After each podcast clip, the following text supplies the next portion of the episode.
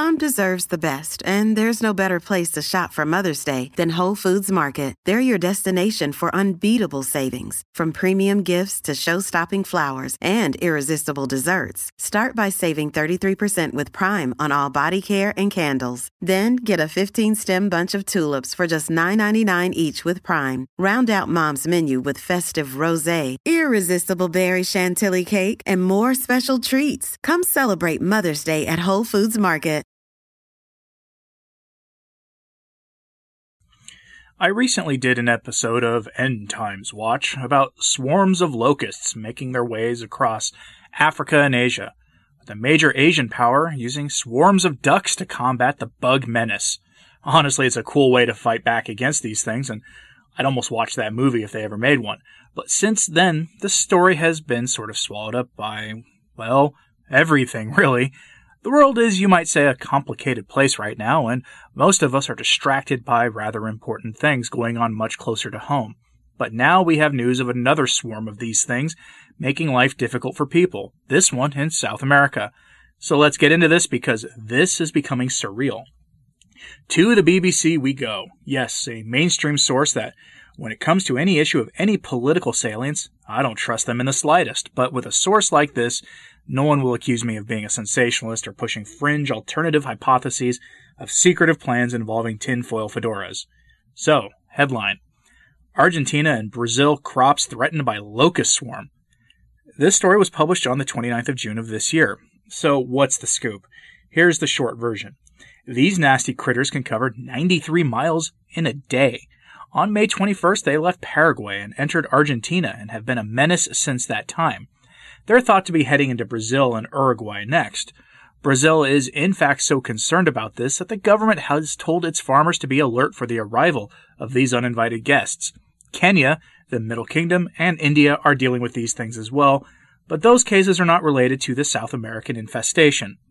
In Argentina, they've moved through Formosa and Santa Fe already, where they've damaged major cash crops like corn, sugarcane, wheat, and oats. The authorities are using fumigation to deal with them and have had some success. Combined with the relatively cold winter weather the country is having, they seem to be dealing with the bugs pretty well so far, and it's the only reason they haven't traveled further already. It's this damage to crops that I want to focus on here. Right now, our totally benevolent rulers who only have our best interests at heart and would never consider going to extreme ends or taking advantage of a bad situation to cause massive problems have decided to force meatless lifestyles on people by disinvesting from the meat industry. That's a fancy way of saying that they've decided to cut off funds from the meat industry in the name of fighting the climate crisis. Now, here's what that really means. It's going to be very hard for those industries to get loans if they need them, at least from private sources. Why? Well, there's a big push right now to take advantage of the myriad problems in the world to push the goal of ending animal agriculture as soon as possible. That means we all become vegetarians or even vegans by fiat. Fun, right? Add the constraints that'll put on the food supply to the swarms of locusts to this. There are now experts calling for a closure of farms and harvesting due to the affliction and the risk it poses to those working in the fields. Think about that for a moment. If we shut down the farms and agriculture, what happens to the food supply? Your guess is as good as mine, but whatever happens, it won't be pretty. But the UN thinks it has an idea. In May, the UN issued a food shortage warning. The UN warned that locust swarms could lead to a potential food crisis. Swarms can eat their own weight in food daily.